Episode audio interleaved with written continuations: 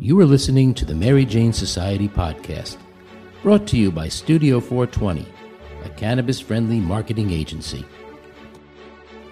Welcome. I'm Pam Schmiel, Marketing Director at Studio 420. Today we're going to meet Dawn Furman. She has a 5-star cannabis-friendly bed and breakfast located on her hemp farm in Maryland called Fingerboard Farms. She's beating all odds facing hemp farmers across the country with her innovative ventures. She's participated in a hemp research program at a local university, developed a line of CBD products, launched an e-commerce platform, started an Adopt a Hemp Plant Program, and her latest plan is to bring Fingerboard Farms into the Metaverse. Let's meet Dawn to see how she does it. Dawn, I really do appreciate you coming on to the podcast. I really do appreciate your time. Okay, sounds great. And I can't wait to hear about all the different projects and different businesses that you have around hemp and a female. I love that. So I'd love to hear how you got into hemp and how you became a hemp farmer to start with. Well, thank you so much. I actually was turned on to CBD from my personal doctor, who is a doctor of osteopathy. I was suffering terrible symptoms from Lyme disease, and she really didn't have a background or knew much about cannabis or hemp, but she went to a conference and they were passing out Charlotte's Web, and she brought some back to the office and said, "Hey, you want to try this?" And she said, "I don't know if it's going to help you, but here, give it a try." And I did. It took a few days and I said, "Wow, I really feel better." I didn't know much about it. You know, I had cannabis in the past, but never had CBD. And I really felt tremendous amount of relief from pain and anxiety and just overall wellness that the CBD oil gave me. What were the symptoms that it was helping you with? Mostly at that time, it was severe connective tissue and joint pain. And with that just came a tremendous amount of stress. I wasn't able to conduct my daily life as I once knew it. I have been in commercial real estate for 37 years and very, very busy and stressful job that, you know, required many, many hours on the road and meeting with customers and clients. And I was so miserable, and my memory and cognitive skills were declining so fast. I had, I guess it would be encephalitis. I guess what happens is I had a swelling in my brain. So the brain fog was unbelievable, and I just felt horrible overall. Had a hard time even with word recall due to the inflammation in my brain. I was pushed around to every doctor. I was on a mission to find out what was wrong, and not only that, to try to get some sort of relief. And it was, your worst nightmare when you don't know what's wrong with you and you feel like you're dying. I couldn't drive. My depth perception was completely off, and sounds, noises, even having a conversation on the phone was so, I can't even describe it. The noises were so loud that it was startling to even answer the phone and try to have a conversation because of the inflammation.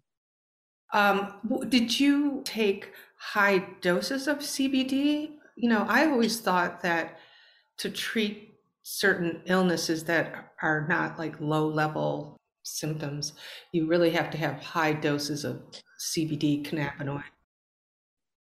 No, I did not take high. You know, it was probably a 30 milliliter bottle, and I was using, one dropper full at a time, maybe a few times a day. So that certainly isn't high doses. And I'm sure the sample bottle that was given probably wasn't more than 1,000 milligrams of CBD in the bottle. So absolutely, I would call that just a common, dosage that I recommend to people who have symptoms that they need to help relieve. Right. I mean, I can't cure anybody, but I can certainly help make their life better. Right. I know there's so much for us to learn in clinical trials and different formulations. I think CBD cannabinoids have a great future. Absolutely. Every day I learn more. We are a research farm. I mean, my first year, I was invited to be a research farm with Morgan State University here in Maryland. That was how we were all able to come in during the 2018 Farm Bill, was to come under a university or school of higher education. So, you know, the research has never ended. I just have never ended the research. It was a requirement to start. And, you know, every moment that I'm not working in the office, I'm researching. But the original research project with Morgan State, where each of the farmers could pick their own path in which they wanted to investigate. And mine was on utilizing which plastic cover suited best to keep weed control and irrigation lines in place. And the funny thing is that when all said and done, I wasn't even able to utilize that method in farming with numerous things that had transpired. But, you know, I've learned through the 3 years of cultivation, you know, best practices and learn every day of better methods and teach myself through cooperating with other farmers and people in the industry, so we can all work together to grow this amazing plant to not only help our physical bodies, but our air and our soil and you know, our roads, our waterways, our plastics, building materials. Everything's going to change, and hemp is the key to cleaning up our earth. Right, I know. Yeah, absolutely. I think we're on that path for hemp.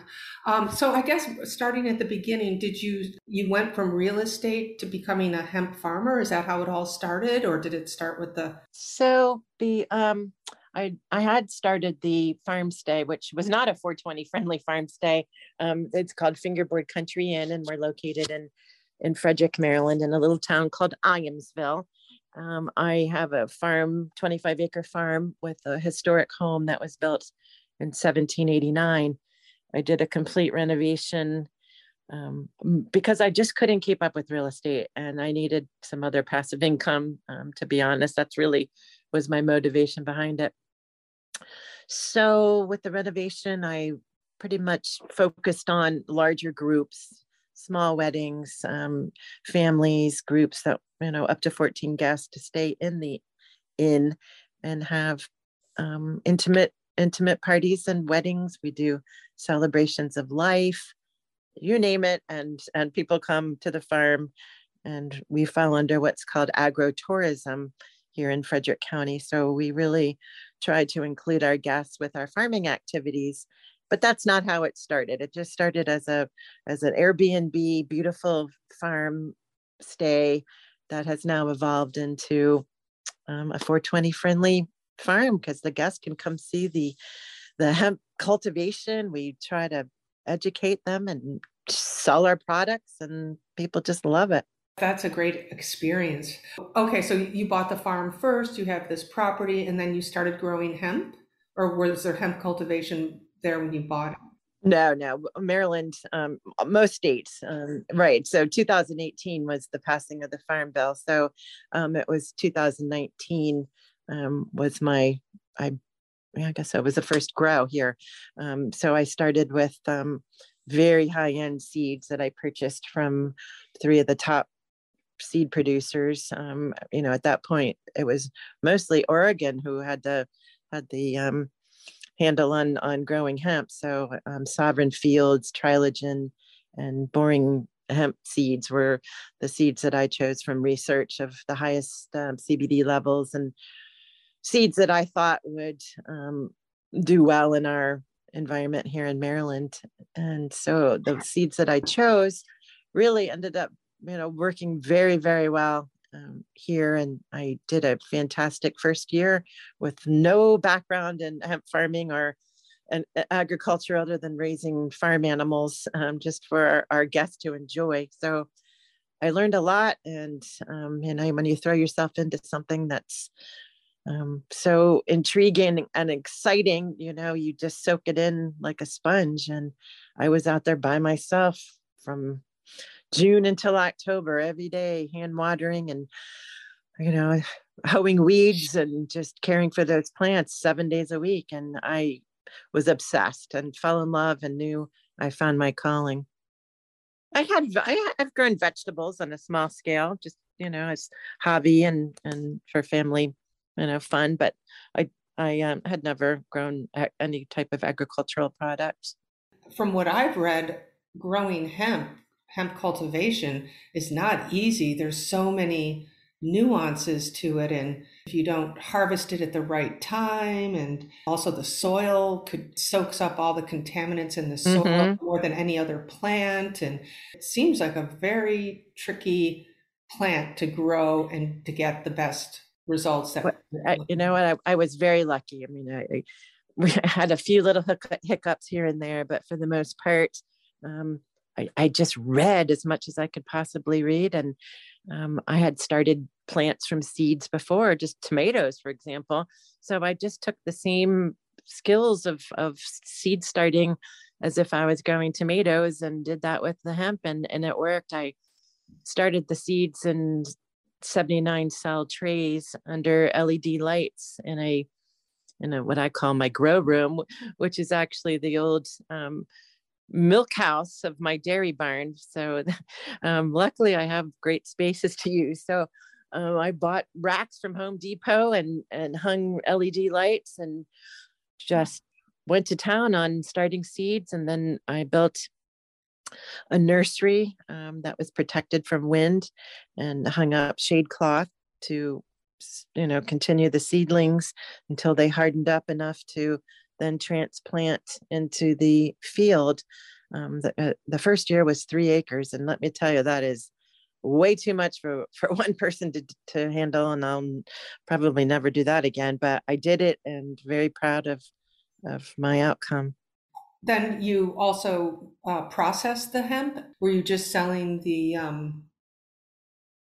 Yeah, so I didn't do any formulating or manufacturing of any products from my first grow season. I sold flour, just flour, and I was selling it to CBD shops that had been, you know, all of a sudden were popping up. And I opened a online Shopify account, www.fingerboardfarm.market, where I was selling basically just flour, and it was just flour at that time. I didn't have time or background to start formulating at that point. So I was selling flour by, you know, 3.5 grams, 7 grams, and then pounds to local shops. Does Maryland have a medical dispensaries, or you're just hemp only? No, we absolutely have dispensaries, and I am so proud and honored to be in 4 Maryland dispensaries, which I think I'm the only local hemp farmer to be in any of the dispensaries here in Maryland. I'm honored. I just medical only, or is Maryland rec also? No, we do not have rec, and I will be applying for a rec license for cultivation processing as soon as that opens up. I was going to ask you that. Okay, so you're going to switch over to Maryland. No, I'm not going to switch. I'm going to actually continue my hemp. I'm passionate about it, but I'm going to add on cannabis indoor cultivation at that point. I'm going to continue outdoor hemp farming. Is your plan to manufacture your own products, or will you just sell flour? So I am now manufacturing our own products. As the first year I wasn't set up for that. And now I have a full line of products that we have created specifically for things that I personally needed and wanted. And, you know, it turns out they really help everybody anyway. So we have tinctures and oils and creams and salves and gummies and bath salts. And they are, you know, once somebody buys one of my products, they are always repeat buyers. They love them. Oh, so you're doing the extraction process as well? So you have an extractor? And so we send the flour out for extraction, and then we bring it out back and formulate. And we do some extraction. We have bubble hash machine in which we do cold extraction, and then we use a freeze dryer to make the bubble hash, which is then pressed into rosin. So we do that, and we also use an extraction using alcohol as well, but the BHO extraction equipment is way over our desires at this point. We want to stick to what we know, and that's the method we use, BHO, for our oil to make our products. Wow, that's impressive. That's a huge operation. It's amazing how you're handling all this. Really, like, shocking. So what are the biggest challenges facing the CBD market right now that you see? I feel that education is the key, and I'm spending so much time on educating the public, which, I wish that this has been around for a much longer time, because once we educate, people understand the benefits, and then, it's a sale, and we're doing this not only to help people, but I have to make a living as well. It's very, very difficult to reach the public. We can't do sponsored ads on any social media. So we utilize our social media for education, and hopefully that reaches our customers. As I said, I'm lucky to be in Maryland's medical dispensaries, and our products are sold there. But I really need to be able to reach more people. So for me, that would be the largest obstacle that I face. Are you making Delta 8 products? The Delta 8 products we co-pack with another company, so they're formulated for us, and specifically for we have three different gummies that are made. They're made in commercial kitchens that are certified, and we don't have that on our farm. So we have Delta 8 grape gummies. We have just a isolate CBD watermelon gummy. That's it's my favorite. I use it several times a day. And our new line, which is unbelievable, I'm so proud of, is it's a hemp-derived Delta 9 gummy with 70 milligrams of CBD, 7 milligrams of CBC, and 6 milligrams of CBG. It has, again, 10 milligrams of Delta 9, and it's a mango peach flavor. So we call it Wango Tango, and it's delicious, and I'm telling you, it kills the pain and sleep, inflammation. With all of those components, it's the full whammy.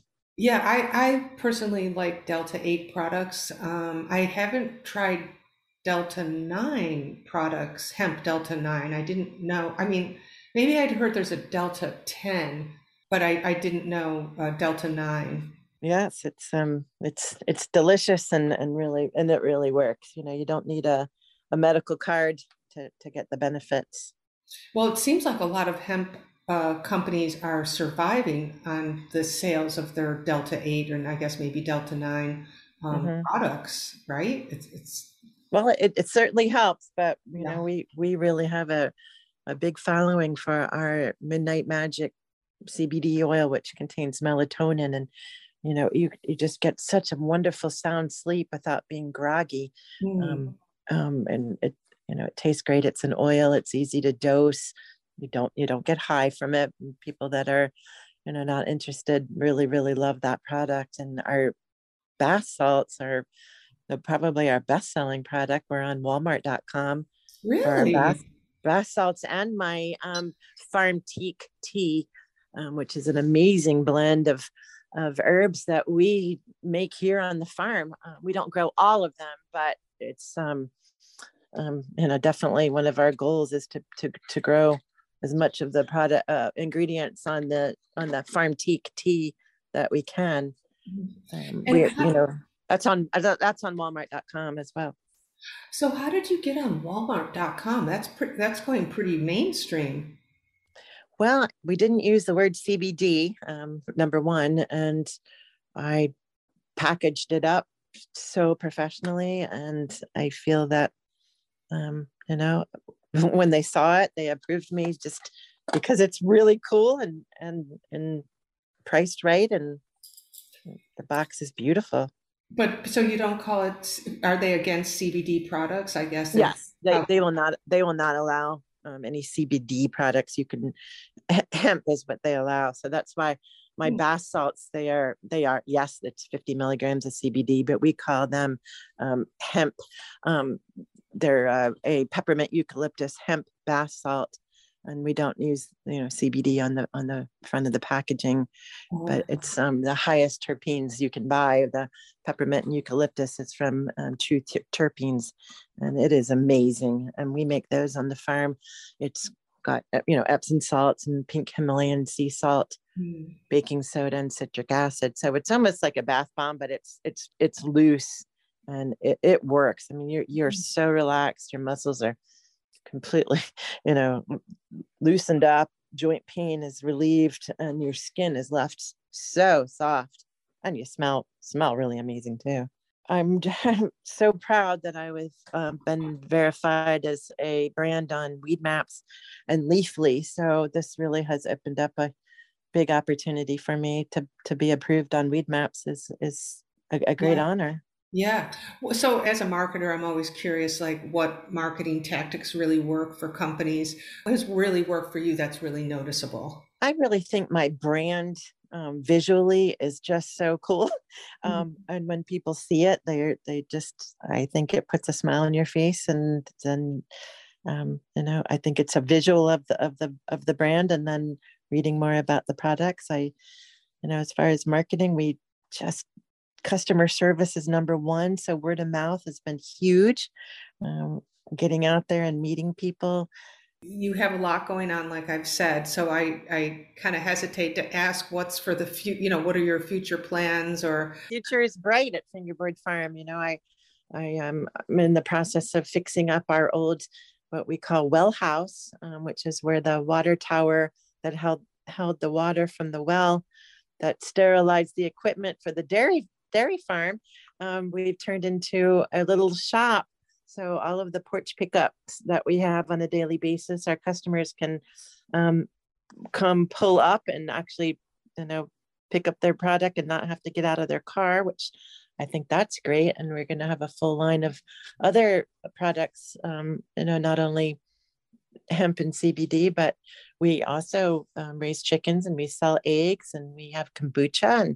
And so it's going to be a, great way for additional folks to come to the farm and make it easy.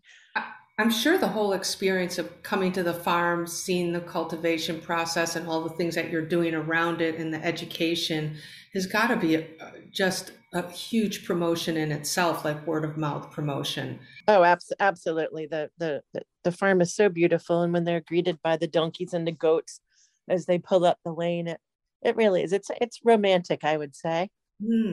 That's so wonderful. And what is the future prediction for Maryland to go rec? When do you think that would happen for you? I believe it will probably be in a year, and then it would take another year of regulations and rules that would be in place. So I would say it would be 2 years to be up and running. Okay, so you have time to get all this other stuff really, really cranking and then just drop in that. Yeah, absolutely. And we drop in the marijuana. and as I said, we're going to continue the CBD, and I see the future of a lot of CBD THC blends that I know are going to be very popular. Not everybody really wants to get that high. The THC is important, and combining the two, I think, is really going to have some wonderful products. Which cannabinoids do you think are going to be really coming in the forefront? Well, we're seeing more and more benefits of CBG, which we have grown and are very, very happy to have a CBD, CBGA oil that has the acid form. It's cold pressed, so it has not been heated to the extent to destroy the best part of the plant. So that's, I think CBG is one of the future, things to look at. Okay. That's interesting. Okay, cool. And terpenes, I think more and more people are going to start paying attention to the terpenes, and some of my flower has the most amazing terpenes, and The health benefits that they're seeing is, as research is showing, isn't just the cannabinoids, it's the terpenes as well. Yes, yes. And are you still using the same seeds that you got for your first grow? I am. We did clones for the CBG, but the seeds I'm sticking with these same strains. I know they work, and the plants came out, so beautiful. So going to stick with that, and probably going to start doing more cloning. We want to do juicing this year and probably dedicate a whole strain that we have that juicing and the benefits that just juicing the leaves, something I'm interested in. Just the leaves. Yes, there's so much research on the benefits of just the juicing of the leaves in a concentrated form. And that definitely is something that, we can do here on the farm. It doesn't require any, special commercial kitchen to utilize that. So there's no heat involved. You can then freeze the juice into ice cube size and utilize that to add to other mixes. Is that similar to like people taking those wheat shots? Yeah. Okay. It's like very similar, and they call this a vegetable, so it's like juicing a vegetable. Oh, and I'm not not the flower, but the leaves. So the health benefits, if you want to check it out, I put a link on my personal Facebook page. It's a really great one. My personal Facebook page is Dawn Furman Gordon, but there's a really great link on a YouTube with some research doctors and a patient that's been utilizing the leaves. And hemp for hemp juice, utilizing correct. The leaves.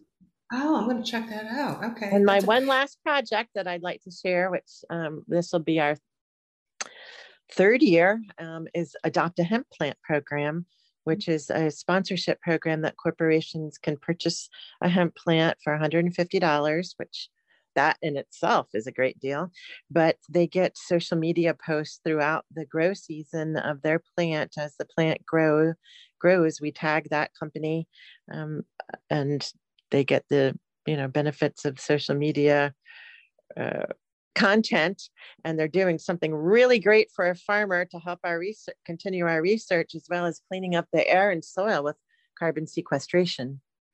Right, it's like adopt a park bench. Right. But okay. They're doing something. They're getting a lot out of it. Not yeah, can have the plant, which they're huge at the end of the season. But they get the social media, and they also are doing something really good for the air and soil, and helping me in my continued research. Okay, cool. Oh, that's great. So that has its own website. So it's adoptahempplant.com, but we actually sell the adoptions on our e-commerce site. Again, that's www.fingerboardfarm.market. Oh, what a great way to wrap it up. That's really great. Oh, thank you. And it was such a pleasure to talk to. And I just love sharing my passion. And if anyone ever wants to come visit, I'm always here. Our inn is Fingerboard Country Inn. It has a website, as well as we all have social media on Instagram and Facebook for Fingerboard Farm Market, as well as Fingerboard Country Inn. Oh, so great to meet you. And so great to meet you. Thank you so much. And thank you. And share the love of this amazing plant. My motto is healing the earth and humankind, one hemp plant at a time.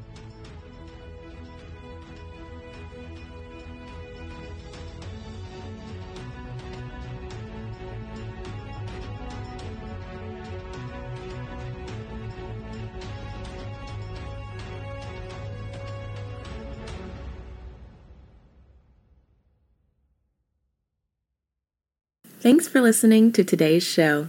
To check out more great cannabis podcasts, go to podconnects.com. Here's a preview of one of our other shows.